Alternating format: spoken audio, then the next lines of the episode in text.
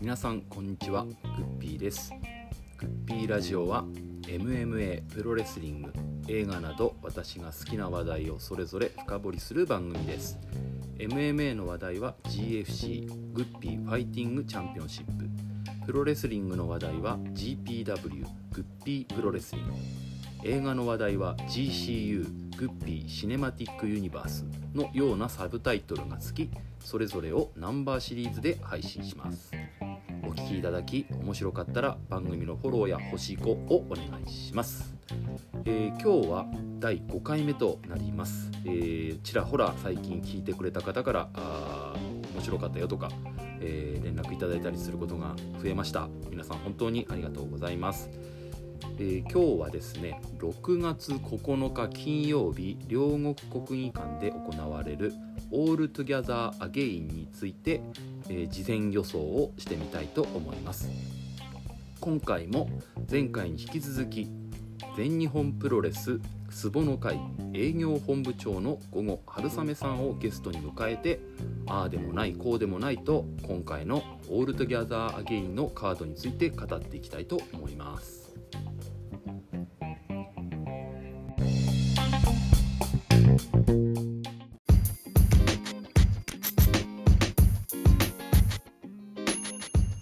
MMA プロレスリング映画の情報盛りだくさん」ポッドキャスト「グッピーラジオ」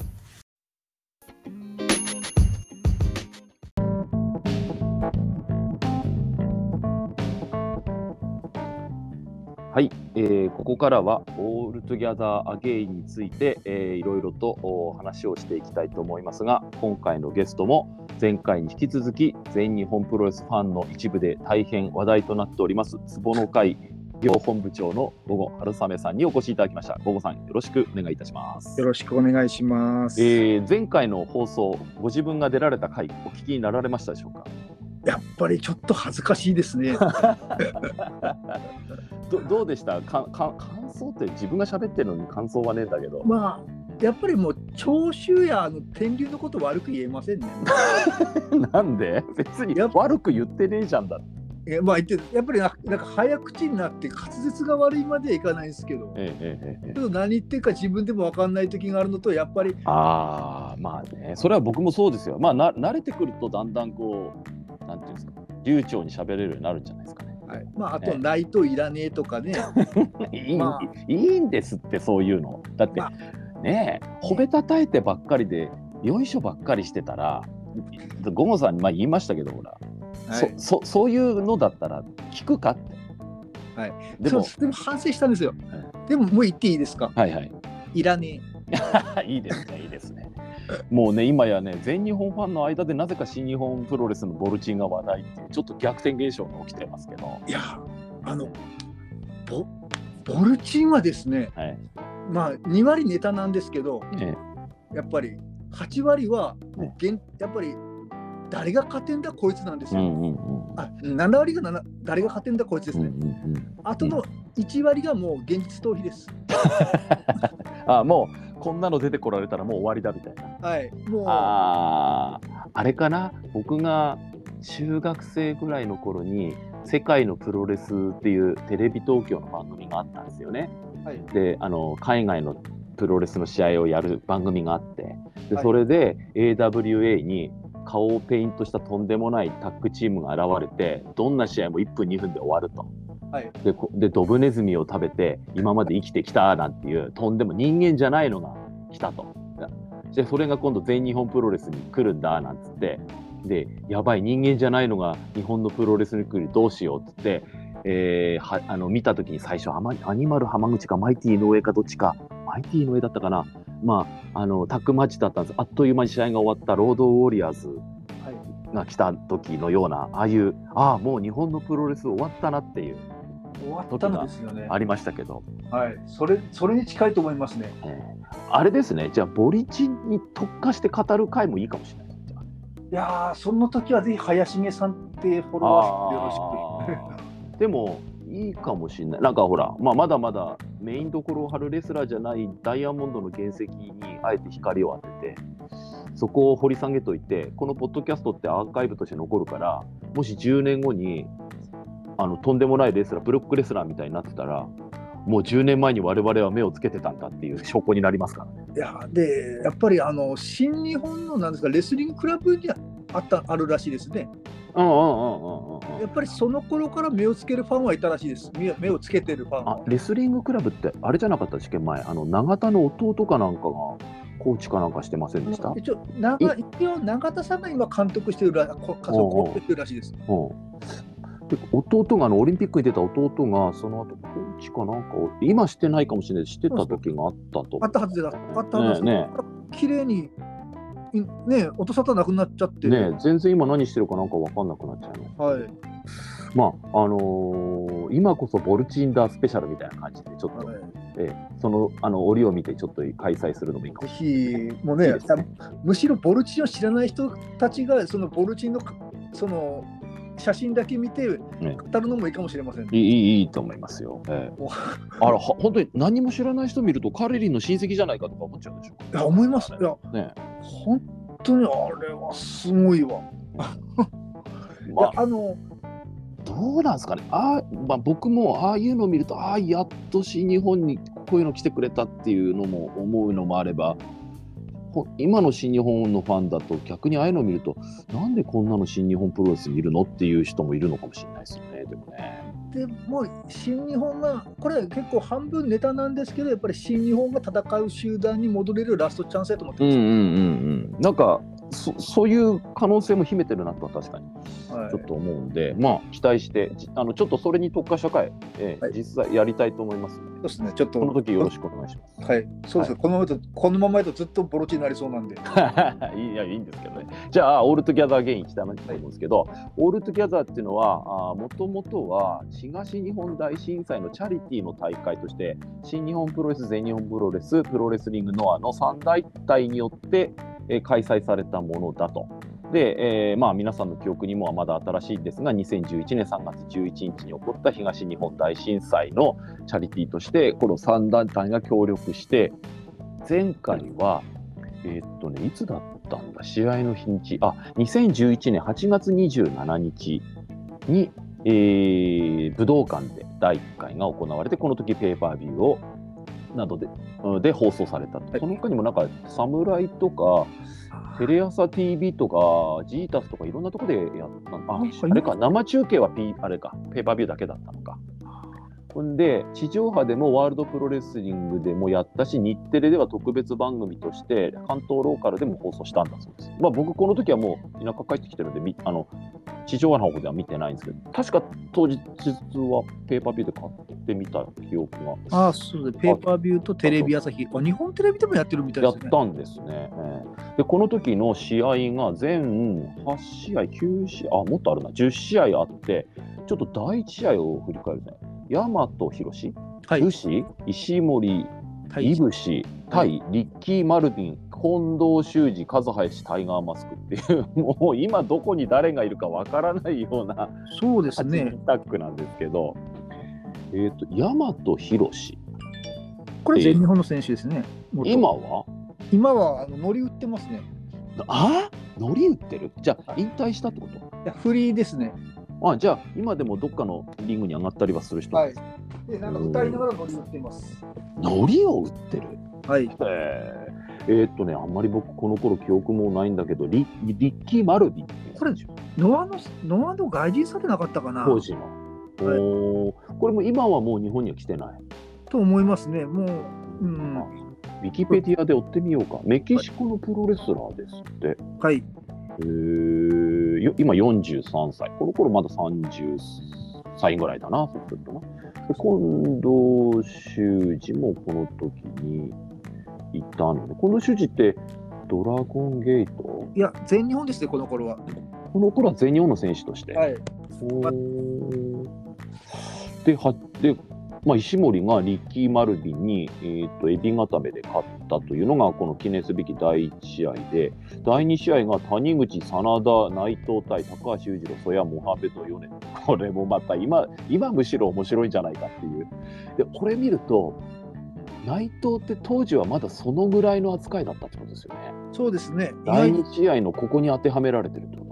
もうちょっと後ですかね、ブレイクしたのは。うん、だからまだロスインゴやってない頃とはいえ、ああ、そうなんはい。谷口、真田、内藤、ね、今だ、この時第2試合だった人と内藤がと、ね、この後ロスインゴ一緒になって別れて、真田が IWGP のチャンピオンになるなんて、誰がこの時予想したかっていう話ですけど、まあこの中で見ると失礼だけど、やっぱり谷口周平か曽谷がなんか来てそうなイメージはありますね。うんうんうんうんうんまあうん、ね、こうこうこういうカードだったんだなっていうのをちょっと思い出したところです。はいほんで、まあ、さ真壁、斎藤、秋俊、後藤、太陽ケアとかね。はいはいはい。このここの時の大会は本当に3団体ごちゃ混ぜなんですね。あの新日本対全日本とかじゃないんでね。そうですね、もう、はい。ドリームカード的な感じなんで、あとね、ちょっと、うんと、ね、面白そうなことです。第5試合、佐野船木、ライガー組対青木太一、鈴木みのるって、こ れもすげえカードだな。なこの頃の鈴木みのるってノアにいた頃かな。ノア、鈴木くんですかね？あ、鈴木くんは長かったのはい。ノアですね、多分。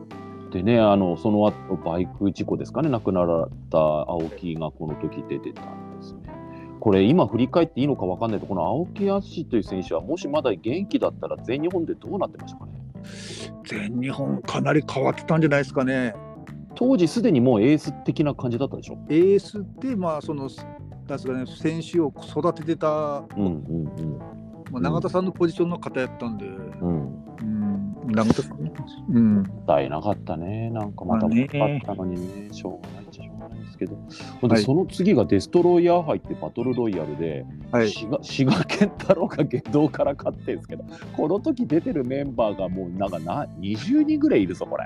いますね。えーっとね、また、あこれ、イービルもいるな、当時のな。いますホね。ンマもいる、ストロングマシーンもいる、タウエもいる、ザック・セイバージュニア、宮原健太もここにいるよ。もうね、すげえメンバーだ。それなのに志賀健太郎が優勝してる。しかも、キングフとか、キングファレーいますけどね。いますね。へえ、すごい。今見たいな、これすげえな。ほんで、その次が第7試合、西村、永田、井上航、天山、大吉江、森島、浜井、亮太、あけぼの。あーこれは、あでもこれも別に全日本とのは混ざってんの？か。うまいこと混ざってますね、新日以外は。はい。まあ、あの、り引退後もちょっといろいろいざこざが絶えない森島がコロコロ、また元気だったんですね。なんか糖尿病かなんかで引退っていうことをしにしたんですけど、その後もちょっといろいろトラブル抱えて、まあ、なんか逮捕されたとかっていうニュースもちょっと聞いたことが。リアル制御不能って言われてますね。はいはい。じゃあ、ロスインゴ入りだな、これな。はい。えーで、次が、あー秋山準、佐々木健介対大森隆男、高山ということで、はいノーフィアですよ、これね。 NO FEAR です。高山元気だったんだこれなんで健介が大森からノーザンライトを持って勝ってるとはい。で、えー次はあの旧第9試合に小橋武藤組対飯塚矢野ってなんでだよなんなんで、まあ、なんでなんだよ小橋武藤組ならもうちょっと相手ちょもうちょっと考えろよっていう感じ。ちょうどこの頃も体ダメやったんですかね。もうダメかな。2011年って言うともうセミリタイアしてるね。ね。してるな、うん。元気やったら蝶の鈴木みのる組かな、俺やったら。うーん、蝶野天小橋武藤だろ。小橋武藤だから、蝶野と秋山？秋山、赤、天山、あれ、天候寺は出てないんですかね、これ。うーんと、天山は西村とか永田のタッグで出てるから、小島がこの時出てない。あーいないいない。小島が何かあったの？喧嘩かなんかしたのフリーやあった時期があったんで、その時かな。あーあ、で、あフリーとして新日本に上がってた時かもしれない。はい。気がすると。それでなのかな？で、えメインが潮崎、諏訪魔、棚橋組対、えっ、と、新助、中村健三、杉浦隆。これもすげえか。諏訪魔と棚橋が一緒の組だったっていう。うんハイフライフローで、えー棚橋が勝ったという試合が、この時だ記念すべき第1弾。で、第2弾が、あーそれこそ震災の復興真っ只中あでもないのか、1年ぐらい経ってからなのかな、はい。えっと仙台の宮城県の仙台サンプラザ、まあ、私もここの試合よく行きますけど、えっとここで行われまして、これもペイパービューで放送したんだな。で3500人ということで、はい。えー、とこの時の第一試合が石森、田口、タイガーマスク、サスケ組対、えー、野橋、これあれですね、道のくプロレスですね。あで剣王、邪道、下道、こう道プロ色の強い第一試合だった。そうですね。提供試合ですね、どちらかというと。野橋野橋はあののあれです、うんと、今、多分道プロのなんて言ったかな道場で指導し係かな、確か今やってるのかな。えーまあ、道プロチックな試合だったんですその次が滋賀健太郎、天小寺対キャプテンノア、キャプテンオールジャパン、キャプテンニュージャパンってなんキャプテンオールジャパンって誰や？だ誰なんですか？あ浜ですね。あーあの、ああ、大きい人ね。ノアは？キャプテンノア？キャプテンモハメド・ヨネ。ネか。ああ。はいはいはい。俺、俺的にあれあれかと思った。前、谷口かと思ったら違ったあな。はいはいはいはい。で、滋賀健太郎は多分、仙台一高出身だから宮城県の出身だと思うんですよ。だからまあ田口第1試合、第2試合、滋賀っていうのはこれ多分ご当地選手として出てきたって感じじゃないかと思うんですけど、第3試合もジュニアのっぽい試合で、鈴木小太郎、甲斐、田中稔、ライガー、でな勝彦、金丸、近藤修二、風林。おまあいい、いいカードじゃない？これ、ね、なかなか。当時うーん。なんていうか、あれです近藤修二がヘビーって感じですね。うんうんうんうん。まあ、この中ではちょっと一人大きいなって感じですよね、確かにね。で、近藤修二が下位から、あーキンコングラリアットで勝ったという話になりますね。で、その次、曽谷真壁。ずっと曽谷真壁、この二人こういう感じなんです。これで、えっ、と、どこだ、どこだ。うんと。組み合わせなんですけど、対戦なんですけども、えっ、と、杉浦が曽谷に勝ってるんですね。このはい。で、あ、この次、これも面白いですよ。丸藤、明けぼの、永田、健介組対、河野、太一、高山、鈴木みのる。ああ。へえ、面白い。これは面白そうやな。ねえいいカードです。明けぼのが太一に勝ってたんですね。こんなのあったんだな、なんか。結構た、やっぱし経っちゃいましたからね、結構。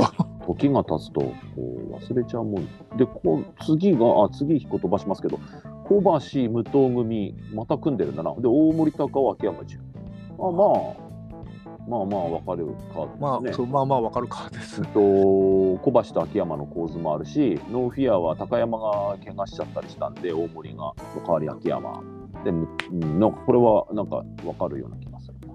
でこう武藤が秋山からムーンサルトで勝ったはいまあ、コロコロまだ飛べたんですね。うんで、メインがすごいですよ。森島、諏訪間、棚橋対、えー塩崎、真田、内藤。第2試合に出ていた真田、内藤が、ここではメインまで上がってきてるんですね。1年で一気にブレイクしたんですね。ねで、えーこの時は森島が塩崎号に23分13秒バックドロップから片指固めで勝っていったと。という試合だったわけでございますけど、この2大会両方とも見ご覧になった記憶あります？僕はないっすね。おー俺、第1回は間違いなく見たはずなんですよ。でも、もう全然ど、こういう試合だったななんて覚えてない。なんか、ただのお祭りだった感じ。そうおお祭りだった記憶とあの武藤と小橋のダブルムーンサルトとかは覚えてるんですけど、うん。うん。なんか、やっぱり震災復興のチャリティーっていう印象が強くて、試合の内容もこういう感じとかあんまり覚えてないんだよな。でも、第2回の仙台大会はもうすっかり記憶にないです。見たのか見てないかのかも。見たと思うんだけどね、覚えてないんだようわー。で次もうあのすみません。ウィキペディア次のもありますね。もな。第3回ね。う、はい、でこれがまあ今回の主なテーマなんだけど ALL TOGETHER AGAIN ということで、えー6月9日、両国国技館で、えー開催される全11試合、えー昨えーあ昨年亡くなったアントニオ猪木追悼の意を込められて元気があれば何でもできるというサブタイトルがついて元気があってもボルチンは出せないんですよ。しかも収益の全額じゃなくて一部はチャリティー寄付を予定しているだから、一部まあ。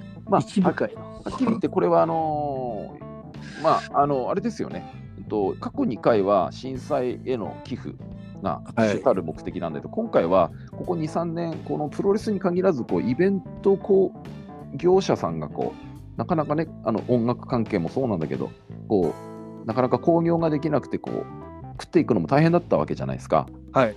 だその赤字の補填みたいな感じかなという気がしてそこに無理やり猪木の名前くっつけたのかな。そういうのやめろって言うんですけどね。うん、あアントニオ猪木追悼って言うんだったらそれこそボルチンもそうだけど、ね、メインに岡田和親 VS ブロックレスナーとかね柴田が一番猪木っぽいかなと思うんですけどね。そうそうなんかちょっとそういうかもうぼ私のような感覚がすでにもいや、うおかしいのかもしれないんですけど、だと思いますよ。僕もそう思いますよ。やっぱり猪木と名前出すならやっぱり猪木の匂いのするレスラーを、ねえなんかそう。とか格闘技戦とかね。岡田にダーさせるのは間違ってますよ。うーん。うーん。ねえ岡田そこに接点ないんだけどね、はい。まあまあそういうまあこればっかりしょうがないんで、えーまああー元気があれば何でもできるというタイトルがついたということです、でまあちょっとカードの振りカードを最初紹介しますねまずね。お願いします。えっと、え第1ゼロ試合が、あこの日ね、確かね、18時から試合開始だけど、放送は17時半からなんで、多分この第0試合っていうのは、オープニングマッチではその開始前にやるかもしれない。はい、で、そのことなんですけど、ええ。あのペーパービューってこれって、あの、うんとその、なんですかね、後で見たりとかできないんですかね？できます、できますあ。でえっとね多分ね、うんと期限がある、その代わり。何がね、何月何日まで見逃し配信ありとか。だからライブ以外は見れないってことはないはず。よかったよかった。うんいや、それは普通、大体そうなってんじゃないかな。正直、これがかなり見たい方の試合です。うんうんうん。なので、ちょっとね、これ、第0試合が5時半ぐらいだとすると、ね、あんまりお仕事帰ってきてすぐ帰れる方じゃないとなかなか見るの大変でしょうからね。そうです無理です。うんでじゃあちょっといきますね。井上陽、ブラックメンソーレ田口組対スペルグレイシー、アレハンドロ、吉岡小峠という、なんつったらいいんだろう、ジュニアといえばジュニアだし、ヤングライヤングライオンじゃないか、やっぱジュニアの中堅どころの人たちの8人タッグってまあ、これもまた文句が言いたいんですけど、はいはい。じゃあ、後ほど行きましょうかこ。こでお願いします。えーじゃあ第1試合があー吉橋、後藤、石井、まあ、いわゆる、えーとケイオスですね、新ケイオスですね。対稲村、稲葉、正木民也という、これはこれで、まあえっと、ノアのちょうど中堅どころのそのいわゆるパワーファイター型の選手選手たちのまあ、そうですね。トリオみたいな感じかな。はだこれは新日本対ノアみたいな感じです。で、第2試合はザック・セイバージュニア対藤田。あーザック・セイバージュニア、藤田組。えっ、とだ、これはなんだっけ？ユニット一緒なんだよね。卵かけご飯みたいな名前ですよね。なんだそれ ?TMG じゃなくて、あ TMDK。TBLDK だっけか。はい。卵かけご飯は TKG でしょ、それ。TKG。対、えっ、と、クリス・リッチウェイシ、えーショーン・レンガシー。これはノアの外人さんです。そうですね。そうですね。はいのおタッグマッチが第2試合。第3試合が、あ、これシングルマッチあったんだな。これ実質メインですね。うん、海野翔太対吉達。はいへー吉達？ね。何がしたいのかっていう。で、べ超ベテラン対若造みたいな感じですけどね。で、第4試合が石川修司、大森北斗対塩崎豪、中島克彦。まあ、これが一番メインかな。おー面白そうな感うじだな。ん。で、えー、と第5試合が鈴木みのる、エル・デスペラード、成田連、えー、とつまりこれは新日本のストロングスタイルというユニットですね。そうですね。で、えー丸藤、杉浦、あ三輪脇のおノア勢の6人タッグ。はい。えーこの三輪脇という選手もジュニアなんだけど、多分これ、これ完全に僕の勝手な推測なんですけどね。はい。まあ、今回、オカキンとかがちょっとなんかあって、退団しちゃったんですけど、あれがなければまだ海外にいたと思うんですよね。ああ、岡田かな。あれがなかったら。あれがあったから、ちょうどそういう若手のこういう時に、こういう時に当てる駒がいないじゃないですか。まあ、そうですね。今のの一番の問題ですね。うん、だそういう時のそのなんだ捨て駒というと宮脇選手に失礼なんだけどここういう時穴埋めが穴埋めができる選手がいないから岡金がああいうことになっちゃったんで、岩垣が予定より早く帰ってこらせられたんじゃないかなっていう。で、まあ、問題そこでもないんですよ。うん、ボルチぶち込めばいいんですよ。この何丸藤杉浦ボルチ？ボルチ。それはねえよ。で鈴木みのるでデスペラード成田蓮がボルチを抑えきれないからダメなんですよ。すな全然絡んだことのないノア勢にボルチをぶち込むんですか？ボルチをぶち込むんですよ。それだったらボルチ対ランス・アーチャーとかの方が見てえな、俺な。だからこ今年はもう ALL TOGETHER じゃなくてボルチフェスティバルをやるべきだったんですよ。ボルチフェスティバルなんて、テレビでもまだ地上波のメインにも出てきてないのに、実感ぶりついたお祭りやっちゃうんですか？頑張りやっちゃう。えーっと、第6試合が10人タッグ、斉藤潤、斉藤麗、本田、佐藤光、田村段、はいえー全日本勢ですね、対ジェフコブ、王冠、ヘラーレ、TJP、フランシスコ・アキラ、えーっと、ユナイテッド・エンパイアですね、そうですね。のお全日本対新日本の5対5、そうですね。えーの12タッグと、はい読めないな。で、次が第7試もしもし。対安西スワマナ、これな、長畑なんでやねん。牛もなんでやねんやし、もうわこれわからんねって。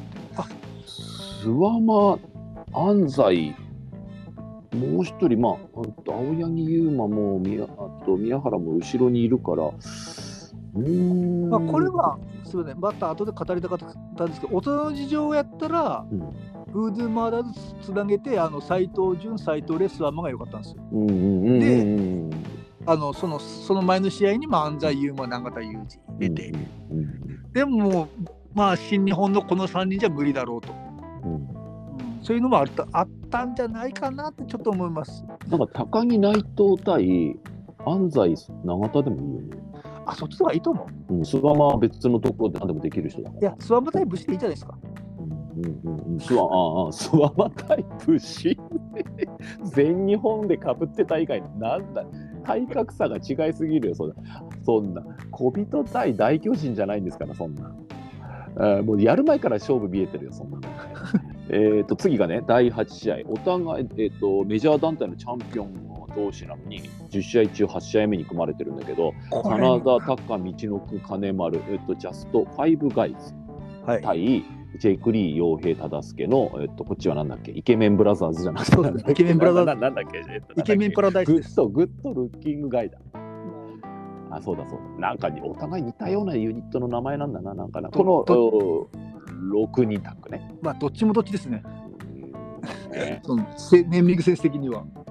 真田とジェイクっていうのは全日本時代絡んでる少しは絡んでるんかな。絡んでるだろうな。そうですよね。えーで次セミ、セミファイナルが第9試合、これジュニアのオールスター戦みたいなものですけど、高橋宏夢、青柳、あえー弟ですね、ではい天草 VS マスターワトライジングハヤトと早田という、まあ、これは3団体、えーミックスの6人タッグ。そうですね、うまいこと混ざってますね、これは。混ざりましたね。はい組み合わこう6 3、3の分け方もすごくいいかもはい。しれないですね、これね。はい。でえーでメインイベントお待たせしましたが、えー清宮海斗宮原健と棚橋宏対剣王青柳優馬岡田果実親と。これねこれちょっとね僕ねここにこのこのオールスター戦のメインにね青柳優馬が選ばれるっていうことが、ね、すごく嬉しいっていうか素晴らしいなって。いや、これはですね、まズワマじゃなくてここに青柳優馬が来てることが素晴らしいと思うんですまあ、正直僕はそうす、もう心が汚れちゃって、そう素直に喜びたいんですよね。だってこれ慶応諏訪間岡田和親だだったらなんかやっぱりなって気するけどここに青柳優馬が選ばれるとやっぱこの選手もそこまでの選手として認められてるってことなんですか。いや、まあ、多分負けるためじゃないですかとまあか言われるのと、負けままあまあ武士みたいな負けがかりかもしれないけどでも負けがか。りかいやでもそうだろうな。多分負けるのなんか安西ですよ。何の試合、うん多分。ていうか、武士多分仕事しないっすよ。これいきなり宮原があのみあじゃあ清宮が岡田の顔蹴ってあの6人絡む前に1分ぐらいでノーコンテストとかとないですよね。僕はそれを期待はしてます。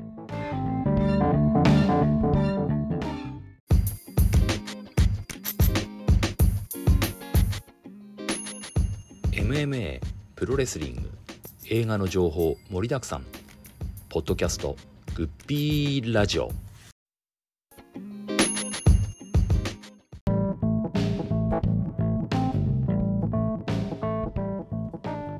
えー、っとじゃあ第7試合なんですけど、武士、高木、内藤、安西、諏訪間、永田なんですが、な安西と永田はこの後1週間後に三冠戦を控えておきながら、ここではあタック タックというか、諏訪間を挟んでのタックと。そうそう言われると、なんでこの3人ってなりますね、本当に。ねえやっぱり高木、内藤対安西、永田でよかったよ。やっぱやっぱそう思っちゃうんだよね。これさ6にタックにしたらなんか意味とか思わなくてなんかあるんですかね。いやもうか完全にもう数合わせやと、もうとにかくちょっと多めに選手を出そうっていう感じで、うんそんな気がしますね。ほぼほぼ6にタックだからね、今回ね。うんで、全部30分一本勝負だから、まあ、15分ぐらいで終わるとして、1人はい2、3分だな、これ。時給高いな。僕、まとめとなっちゃうんですけど、やっぱり得したのは全日本だけど、損したのも全日本なんですよ、この大会。うん、得した部分ってのはどの辺ですか？やっぱりほぼ全員出れます。ああ、なるほどね。人数がそれほどいない団体だからってことか。はい。はいはいはいはいはい。損した部分は？そうした部分、これはちょっと聞きたいんですけど、あのグッピーさんとかのノアと新日の対抗戦とか見ました、はいはいはい。あの、あれでしょ、正月のの横浜アリーナ。はい、うん、見ましたよ。僕はそれを見てないからちょっと判断できないんですけど、無党の引退試合だけでの判断なんですけど、ですけど、うんこうん後楽園60周年記念館、うんうん。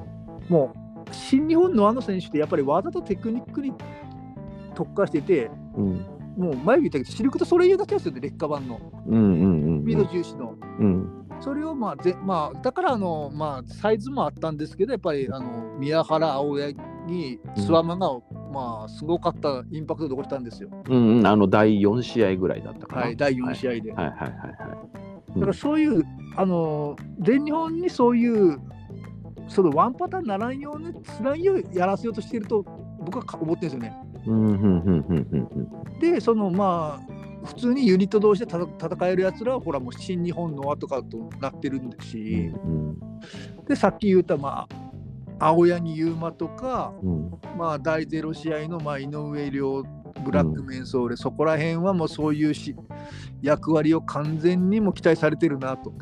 だったら藤田は第一試合で井上と絡ませるか井上とタッグ組ませればいいじゃんね。だ。から最初、僕はそれかなと思ったんですね、第0試合でヤングライオン対その、うん。井上涼を絡めるとか、うん。多分そういう、だだから、新日本の若手とかはまだそれができないんで、うん。まあやらないだけかもしれないですけど、うん。まあ、良くも悪くも井上君とかはアジアの挑戦とかそういうキャリアうん。はあるんで、まあ、そういうのを任せられてるんやなと。って、まあ、うまいこと負けてくれよと。うーんまあね、その、なんていうの、これ、完全にあの線じゃなくて点の大会だから、ここまでの,、あのその流れとかあんまり関係ない単独な大会じゃないですか。だからあの藤田と井上の間にこう因縁があるとかそういうのっても関係なくっていう意味もあるんだろうけど、まはい。あでもせっかくね全日本のリングであの2人バチバチやり合ってたんだからだったらその流れで第一ゼロ試合に持ってきてこうね会場の熱をぐっと上げるようなかこともあってもいいような気するんですけどね。ですので、これもまたまとめの質問になるんですけど、え今回の大会は、うんプロレスファンにそういうなんか夢のカードとかを見せたいのか、えうんプロレスをい全く知らない人に見てもらいたいのか、どっちなんかがちょっと分かんないですよね。えっと、僕は後者じゃないかと。やっぱりだ一般ピーポーに対するニュースソースとしての提供だと。だことういうしたらのやっ、たっていう。僕は第8試合をメインに持っていくと思ったんですよ。あ、さな、うーん、あの、要は、うんと、新日本のチャンピオン対全日本のチャンピオン、あ、ノアのチャンピオンね。はい、悲しいかな、やっぱりメインの6人はそのプロレスファンの中では有名だけど、やっぱ無党クラスじゃないわけじゃないですか。そうそうそうそう。うん。だったらやっぱりチャンピオンをメインに見せてやと思ったんですよ。うんうん、僕もこれがね、10試合中の8試合目って、せめてあのジュニアのオールスターのこの9試合目とは順番逆でもいいんじゃねって思う。うん、せめてね、そうそうままあ、新日本の大好きなダブルメインとかでもよかったと思うんですよ。そのうん。それがちょっと分からなくて。まあ、一切の勝負論を抜きにしてかマッチメイクだから仕方ないんだけど、まあ、自分だったら元気があれば何でもできるって言うんだったらメインは清宮対岡田のリダイレクトリマッチとかね僕はやっぱりジェイク・サナダのシングルですね。うんうん、ジェイク・真田のスコール、もうそれだとどっちかというと、プロレスファン向けの実力ナンバーワン決定戦みたいな感じ。うん、いや一応その、まあ、それもありますけど一応その悲しいがさっきも言ったけど悲しいがなそのプロレスラーとしての知名度はあじゃあその一般に浸透しないから、うんまあ、そのチャンピオン同士で戦わせるのがほら、まあ、要するにボクシングの世界うんうんやってるみたいなもんで、まあ、ありますよ。だってほら、那須川天心のデビュー戦の方がね、世界タイトルマッチよりもメインだったりするわけじゃないですか。あだからまあ、うん誰誰が客を入れてるかってことですよ。だからチケチケチケチケットを誰が売ってるかってことで、売ってる人がやっぱり一番ケツに来るんですよね。ああそそそういうそういう観点からいくと、ここの第10試合がメインは致し方ない。だってあジェイク・リーと真田のこの6人タッグでどれチケット買っていくかってなるかっていう。となるとやっぱ清宮宮あじゃあ宮原田中氏あ棚橋が棚橋がすごいんかな？棚橋岡田か、棚橋すごいと思うな、これ。3回ともメインなんですよ。うん、これ3回とメインで棚橋すごいのかやっぱり新日本のが育ってないのかどっちかなんかやってるのはあるんですよね。うん、岡田は実は ALL TOGETHER 初めてでしょ。あそうですね。もうとっくにデビューしてたのに初めてだし。だからいや今日もなんか棚橋がメインあメエースみたいなことなんか言ってたらしいんですけど、うんうん岡田じゃないのってまあそのねぜぜひはとしともかくやっぱり一般層的にどっちがって言われると棚橋の CM とかも出てるし知名度はあるのかもしれませんよね。えーじゃあやっぱり岡田のあの肉のやつがあのモスバーが売れてないですかね？だって棚橋宝くじの CM ですよ。ああ宝くじがつ強いわな7億円の方がだって500円ぐらいのハンバーガーに強いですかああじゃあもう岡田和親あれや馬娘の CM 出るしかないわら。今すごい人気なんでしょあれ。はい、あああれよ嫁さんもあれでしょ？声優でしょ？そうそうそうそうそうそうそう。このメインの試合はどう思われます？あもう青柳が負けます誰から多分これがね棚橋が棚橋じゃないかな。ハイフライフローで。はい。でたで清宮君がどうバン崩して壊してくれるかですねその岡田に夢中になって。岡田と清宮と岡田がリングの下でわちゃわちゃやってる間に清宮とあじゃなくて宮原と拳王もわちゃわちゃやってで、はい。棚橋が青柳優馬を仕留めるみたいな。なあ大人の事情やと思いますね。で棚橋が勝って最後愛してますみたいので締めるみたいな。はいあー岡田が勝つと123ダーになっちゃうだろうから、はいまあ、岡田が勝つという絵面はこれね反対コーナーのこの3人の中で誰が岡田に負けるかっつったらき棚橋ぐらいしか負け役いないもんね。うーんまあ棚橋負けるもあるんじゃないかな。いや宮原もあるんですよいや、ないよ。宮原はないな。中田さんに負けたんですよ いや、ないでしょう。ここに宮原出てきて負け役かでまたでまた蒸し返すと全日本何してくれたんやとないと思うな。だ宮原が勝つというのはない。はい、ただ、もう全日本が負けると思えばいいです。もう多分第9試合はライジングハヤトが負けますし、はいはいはいはい。うん。で第7試合が多分僕は安西やと思うんじゃなこれ。武士に負けてほしいけど、いや、諏訪間が武士に勝ってき決まるんじゃない？けどそそもそもス諏訪間と武士で当てるのがあだから諏訪武士シングルでいいやっても正直。そんなシングル組まないってだってさ そんな。だって USC のバンタム級とヘビー級の選手やらせるように武士死んじゃいますよ、そんなこともうもう私、いまだに去年のクソ試合根に持ってますから、コテンパンにやっつけられた方がいい。コテンパンにやっつけてほしい、本当に。ないと思いますけどね、あと両国国技館という箱根が、にもちょっとね、僕も一言物申したいんだけど、武藤の引退試合、一人のレスラーの引退試合がはい東京ドームなのに、3団体のオールスター戦が両国国技館って、寂しくないですか？これもドームでできるぐらいプロレス元気じゃなきゃダメじゃないって。ああ、そう。僕、両国国技館ってすごいでかくないですかね？ちょっとわかんない1のもあるんで万、1万1000ぐらいびっちり入ったとして。で、僕はそれ大好きで、やっぱこのメンツでちょっと仕方ないかなとも思ったんですよね。やっぱもう無党とか、やっぱ無党とか三重視視点のクラスがいないんで、うんだプロレスというやっぱりマーケットっていうかパイはやっぱねちっちゃくなっちゃったっちゃちっちゃくなっちゃったのかもしれないですね確かに武藤長野みたいなぐらい誰でも知ってる人って今って言われると田中ぐらいか一応吉達がワールドフェイマスとは言いますけど、な あるとただ WW にいただけでしょだってそれ それを言っちゃ惜しいな。WW にいたこと自体を日本のファンが知ってるかどうかっていう感じもしますしね。で、見た目、インパクト重視だと斎藤潤、斎藤レースは、まあ、石川修司あたりを、そのメインとか、ドンってやってほしいんですけど、やっぱ知名度があれなんで。まあ、両仕方ないのかな、両国。まあ、満員にはなるでしょうけどねい。や、なんか、それもなんか微妙なんですよね、なんか話聞いてると。うんでも、あの末席で4人とか、あれがなんか不評らしくて。うんまあまあ、誰と一緒になるか分かんないですからね。はい。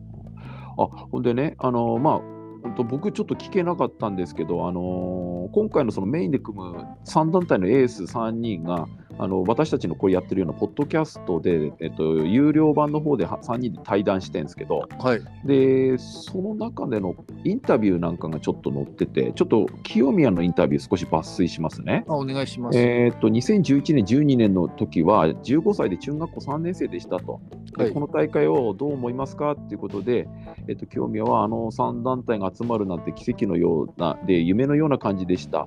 あその中で自分はノアの選手頑張れて応援していたんですけど、でもまだ中学校3年生で受験もあったので、なんていうふうに言ってて、で、えっと、第2回の2月19日サンザイサンプラザ大会の時は2月に受験真っ只中中で全然見てなかったと。うんで、えー印象に残ってる場面は小橋さんと武藤さんのムーンサルトの共演は夢のようで子供ながらすごくワクワクしたのを覚えていますとかっていうふうに、えっ、と、あとは、なんだろうな、あと、だ3人で組むことに関しては、感慨深いし、驚きもあります。あの時見ていた大会に自分が出るんだなっていう新鮮な気持ちがあるし、開催を聞いた時よっしゃ、やってやるぞみたいな純粋に嬉しかったです。ただし、うん嬉しい気持ちもあるんですけど、隣には棚橋選手と宮原選手がいるので、そこはノアの選手として自分も気を引き締めていかないけないとなと思っています。えー、と棚橋に対する印象は？ということで、棚橋選手にはお会いしたとき、いつも優しく話しかけてくださる印象があります。僕とか下の世代の人間に対しても向こうから話しかけてくださって、ものすごくリスペクトしている部分があります。プロレス界全体を見ているような印象で、そういう人がトップに立つんだなと思います。ということで、非常に好印象ですね。岡田にはこの野郎とか言いますけどね、興味はね。棚橋には非常にリスペクトしている感じですね。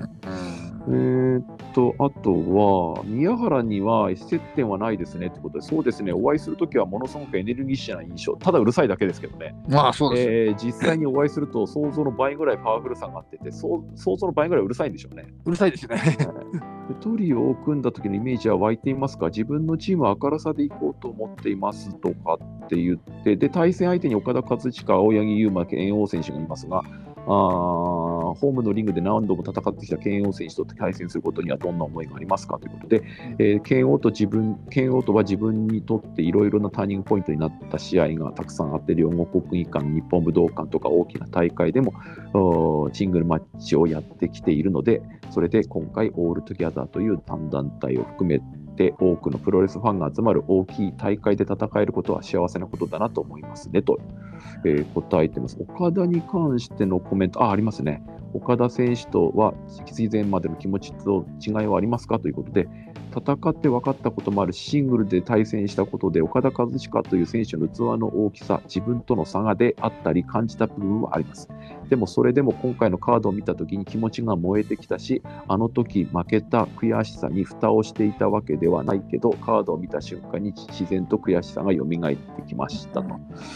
まあ、やってやるぞっていう感じなんでしょうね。えーっと、この3年間、プロレス界はコロナと向き合いながら一歩ずつ一歩ずつ丁寧に踏み外さずにやってきたと思うし、それをファンの皆さんからも感じています。他の業界と比べることはできませんが、あプロレスファンの方ってめちゃめちゃプロレスを愛してくださってるなと、えー観戦ルールに対してもファンの皆さんが守ってくださったから今回の ALL TOGETHER があるんだよっていう、えー会場で、えー声援も出せるようになって僕たちもリスタートという形で今回 ALL TOGETHER が開催できることはものすごく嬉しいことなので今大会で大きな一歩リスタートをしてプロレス界が前に進めるようにしたいし自分が大会の主役になった上でプロレスの魅力をファンの皆さんに伝えたいですと。いうインタビューでございましたが、どうですか？優等生ですね。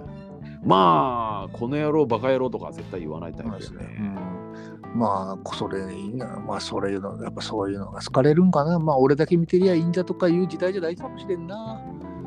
わやっぱり今の若い人の象徴っていうか悪い意味じゃなくてねうん清宮見ると嫌われないタイプだよね。はい。でも、であの彼は、ですよ。うん。うんうんうん。で声のうるさい人のインタビューもちょっと載ってますよ。はい。勝負論プラスアルファの夢空間を作りたい。おのずと主役になります。宮原健人にインタビューと出てますよ。まあ、なえーっとね、第1回の思い出は非常に悔しかったという。バトルロイヤル、ああ、出てたからな。さっきはい最初、えーちょっと振り返りしましたけど、意外でしたね。うーんとね、第2回では試合が組まれてませんでした。で仙台ですよね、会場にも行ってなくて、多分映像で見たと思います。仙台だと遠征なので、当時の僕みたいのは行けなかったんですって、まだ若手だったからってことか？あの、健介オフィス屋で、まだ。ああ、そっかそっかそっか。で、前大会から12年が経ち、今回は全日本プロレスの代表として名を連ねていますが、と実力主義ですよ。この世界は腕次第ですからって答えてますよ。ベルトがあれば最高で分かりやすいけど、ベルトがなくても俺が行かなきゃってうっすらとは思ってました。っぱり別にチャンピオンじゃなくても俺だろっていう意識がある。まあ、でもそうでしょ。全日本といえば宮原って、それは誰ももうそういう段階で来てるレベルでしたから、が顔ですよね。うん、それはもう誰もただっていうだけですよ。疑いようがない。ただ、で、棚橋とは後楽園ホール60周年の還暦祭以来のタッグとなりますがということで、最初は戦って2回目は組んで、もう僕の方が全て勝ってるかなというのはあるんです。だって、もう棚橋に俺は勝ってると。いや、これ悪いけど、その通りです。あ、その通りなんですか？はい。棚橋さんにもそう言っといてください。それがまた今度の大会のいい相乗効果になると思います。でリスペクトしている部分もある。もちろんあります。その気持ちはあるけど、リングに上がったら戦いですから、そういう部分では、会見の時に棚橋さんが元気で負けたと言っていたのはさすがだなと思いましたね。えー他のレスラーだとそういう感情はわかあまり湧かないんですよ。でも、棚橋さんは勝ち負けプラスアルファの部分でも勝負しているので、やっぱりすごいなと思います。今のプロレス界でいうと、棚橋宮原っていうのはピュアに見られるタッグなんですよ。何の汚れもない、すごく明るいというか、まあ、でしょうね。太陽と太陽みたいなもんですよね。まあ、明るいっていうか、うるさいですけどね。まあ、うるさ、まあ、うるさいだよな。うん岡田とは初対決なんですよね。絡んだことないんじゃないまあね、まああ、やっぱり初対決初対決だ。岡田選手とは初対遭遇ですねって書いて、プロレスファン的にはこの絡みが非常に注目されてるというか、結構ゾクゾクすると思いますよ。想像がつかないし、仮に僕がプロレスファンんで俯瞰で見たとしても面白いんじゃないかと思いますね。で、お岡田に対してはどんな印象を持っているかという問いに対して、僕からどうこうというのはないですけど、同じ世代を生きるレスラーとしては意識せざるを得ない存在です。まあ、えっ、と、年が岡田の方がちょっと上？ちょっと、一つ二つ上かな、どかな？はい。どっこいどっこいなイメージでしたけどね。うん、あそうか35前前後ですよね。宮原34やで、そうや、まだ岡田が上や。二つ違いぐらいかな、そうすると。はいで、えっ、と、今回の ALL TOGETHER の一発でいいと思うんですよ。この後何があるかなんて多分ないと思うんで、もうこの日だけの絡みで面白いものになるんじゃないですかね。やっぱりトップ選手と絡むのは面白いし、ワクワクしますと。で、前回大田区大会で内藤と初対決でしたが、立て続けに新日本のトップと続きますが、どうですかというのでは、今年はそういう年なのかなと。今回の ALL TOGETHER での岡田選手との絡みは見どころというか、僕としても比重を一番大きく持っているところですと。まあ、なんていろいろ書かれてまして、まあ、あの全部新日本プロレスのサイトからの引用でございましたが、大どうですか？人な意見やな。2人ともそんなになんか、なんか、なんていうとね、毒は入ってません。まあ、だってこれ、実際試合するの宮原青柳ですよ。この6人で？この6人で、ほとんど。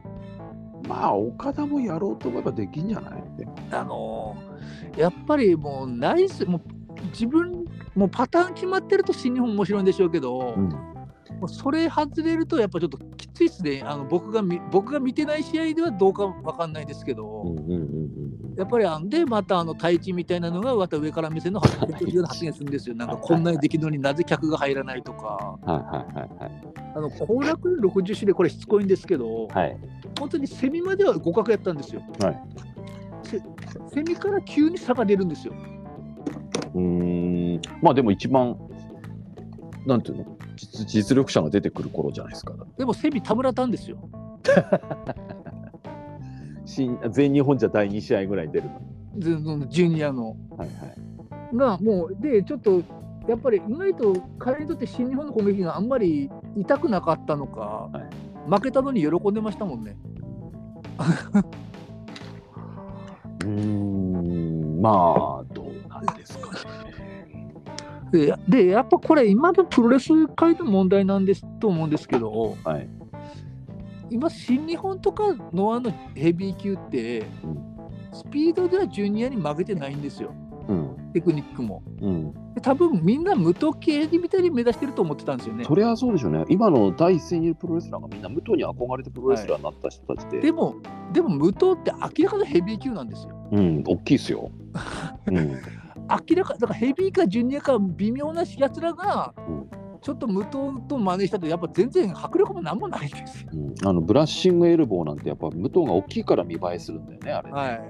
うん、それはわかりますね。だからなんか中途半端になっちゃったですね、まあ。まあ、僕まあ、僕僕がなんかそう全日 B 級だだけかもしれないですけど、うんうん全日本ってわ悪い意味じゃなくてちょっと B 級感あるじゃないですか。そうそうそうそう。そこがなんて言うんだろう高級フレンチなんかよりも吉牛とかファミレスとかでお腹いっぱいになった方がいいっていう僕もそういうタイプなんだけどなんかそういうところをちょっと捕まえてるって感じがして。技自体もそこまで派手じゃないんですけど、うん威力が普通にあるから、別にそんな満足できるんですよ。だから正直、新日本にスピードとかテクニック、そういうなんかわ、なんですかね、複雑さとかでも勝てないんですよ、はっきり言って。うんうんでも勝つ必要ないんですよ。うんうんでも、ノアと新日本はちょっとそこら辺で張り合ってる部分があるから、うんまあ、全日本がまた貧乏で引くんですよ。ちょっとワンパターンになるから、おめえらなんとかしろっていう。あのー横浜アリーナの対抗戦を見る限りではやっぱり新日本の選手の方が上手だなっては思った。はあーやっぱうん。新日本の選手の方がインサイドワークとか組み立てとか流れとか作るととかはあーやっぱり百戦錬磨新日本プロレスやっぱ試合数も多いしやっぱ上手だな相手の相手にこう合わせる部分もうまいなって。まあノアも下手じゃないんだけど新日本と一緒ノアってどっちかというとハードヒットでこう打ち合う。どちらかというと、うん。ノーバそその時は新日本から学ぼうとしてるように感じてたんですよまあ、学ばんでいくことを学んでちゃったんですけどね、結局ね。うんうまさっていうかスキルっていう意味では、うん新日本の方がうまいなって、あの1月の横浜アリーナの時ね確かに思いましたけどやっぱり蒸し返しますけど、やっぱりあのね、ベスト・オブ・スーパージュニアとかもやっぱ文句は言ったけど、やっぱ新日本すごかったですからね。うん上手でしたよね。まあ、すうん、まあ、あの最後にですね、この第3試合の海野翔太対吉達、なんでこのカードが組まれたのかと、どうなるかっていうところを、小野さんにちょっと予想していただきたいんですまあ、吉田が負けます。これ何、海野を、ちみこしを担ぐためのあ踏み台なんですか、吉達。だと思いますね。てか、もうほとんど全日本は踏み台です、今回。これな、なんでこのカードなの？それなんですよししかもわざわざシングルマッチでこのカードですよ。ていうか、海野はなんかユニットかなんか組んでないですかね？うーんと一応正規軍だから棚橋とかと一緒。だからロスインゴとかそういう何かにも入ってない。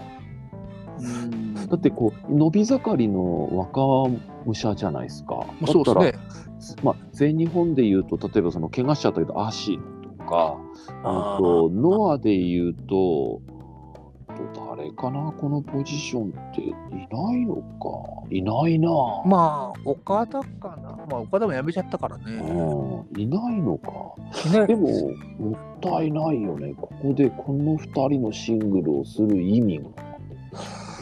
いまこれだけ実質対抗戦じゃないに近いかなとは思いますけどね、実質。海の注目させる。それともタッグマッチの予定だったけど、何かがあって、これ、シングルに変更しちゃったとかなのかな。え、淵正信が出れなくなったとか。全日本にも上がってないじゃないですか、淵今やなって。何してんだろうあの道場で練習とかはね、見たりやったりしてるんでしょなんか今、九州に住んでるらしいんで、あ、そうなんですか。はい、あ、全日本の道場には来てねえんだじゃん。試合がある時だけなんか来るらしいですけど、でも、あれでしょ、役員かなんかなってるでしょ？もうなせないです。なってない？もうなせないです、今。あもう辞めたんだ、役員も。はいじゃあ、じゃあただの一所属レスラーなんだ。はい、もう、あれです、本当にフリーダムです、今。あそうなんだ。おまだこう運営には関わってるのかなって思ったんですけはい、僕も思ってましたけど、うん、今はもう、まあ、関わってたらこんなことなってないとも思いますけどね。まあ、あのね、いろいろ好き勝手に2人で話しまして、まあ、それぞれの試合の勝敗予想なんかもちょろちょろやりましたけど、まあ、あのどうなるかはもちろん見てのお楽しみということで、えーと、あさってかな、金曜日6時からペーパービュー、新日本プロレスワールドで3980円で発売、視聴可能だと思います。2000円なりませんかね、これ。そんぐらいでいいよね。ペーパービューだったら、はい、しつこいけどボルチンってないのよ。ボルチン出たら1万円でもいいのかって話じゃない。ボルチン出たら5000円を出す。そうなんですか。ブロックレスラー対ボルチンだったら5000円出すな俺確かに出すな。確かにな。まあとにかく第6試合で田村段が多分負けると思うけど田村段が勝ってボルチンに挑戦するっていうのもありないけど。うんまあ、あボルチンの回はまた別でやるということで、まあ、今日はじゃあこんな感じでまたあの後日振り返りの回今度は会長を交えて、えー、3人でお話ししたいと思いますので今日こんな好き勝手に喋った結果が果たしてどうなるかはそちらで、えー、振り返りということをさせていただきたいと思います。じゃあ、ゴモさんどうもありがとうございました。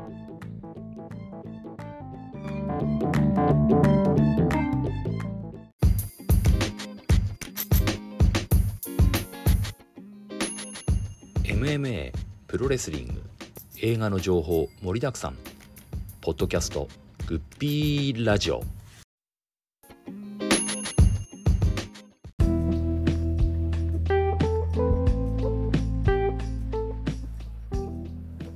はいいかがだったでしょうか？グッピーラジオ GPW3 ALL TOGETHER AGAIN を占う回でした。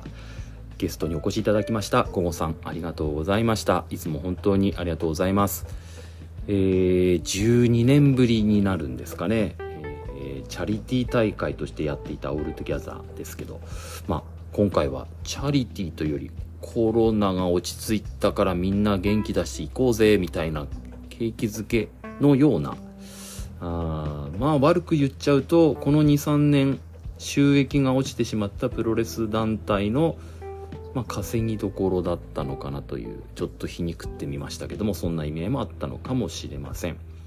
まああまり勝負論はないんですけども豪華なカードが目白押しです。まあ全日本新日本のはあの中で、えーまあ、それぞれのファンが入り混じってご覧になるんでしょうけども今まで特定の団体ばかり応援していたという方がなんだよその団体にこんないい選手いるのかなんかっていう新たな発見になってえー、また別のプロレス団体なんかにも足を運んだり興味を持ったりそういうことになればいいなーなんて思ってますけども果たしてどうなることでしょうか。楽しみですね、えー、次回の、G、グピラジオはですねまた GPW プロレスリングシリーズの第4弾として、えー、今お話しさせていただきました ALL TOGETHER の振り返りとえその次の週になりますかね、6月17日かな、えー、全日本プロレス三冠ヘビー級タイトルマッチなどがある大田区大会がありますので、そちらのビッグマッチの事前予想なんかを、今度はなんと全日本プロレス壺の会の会長ユタさんにゲストをとしてお越しいただく予定でございます。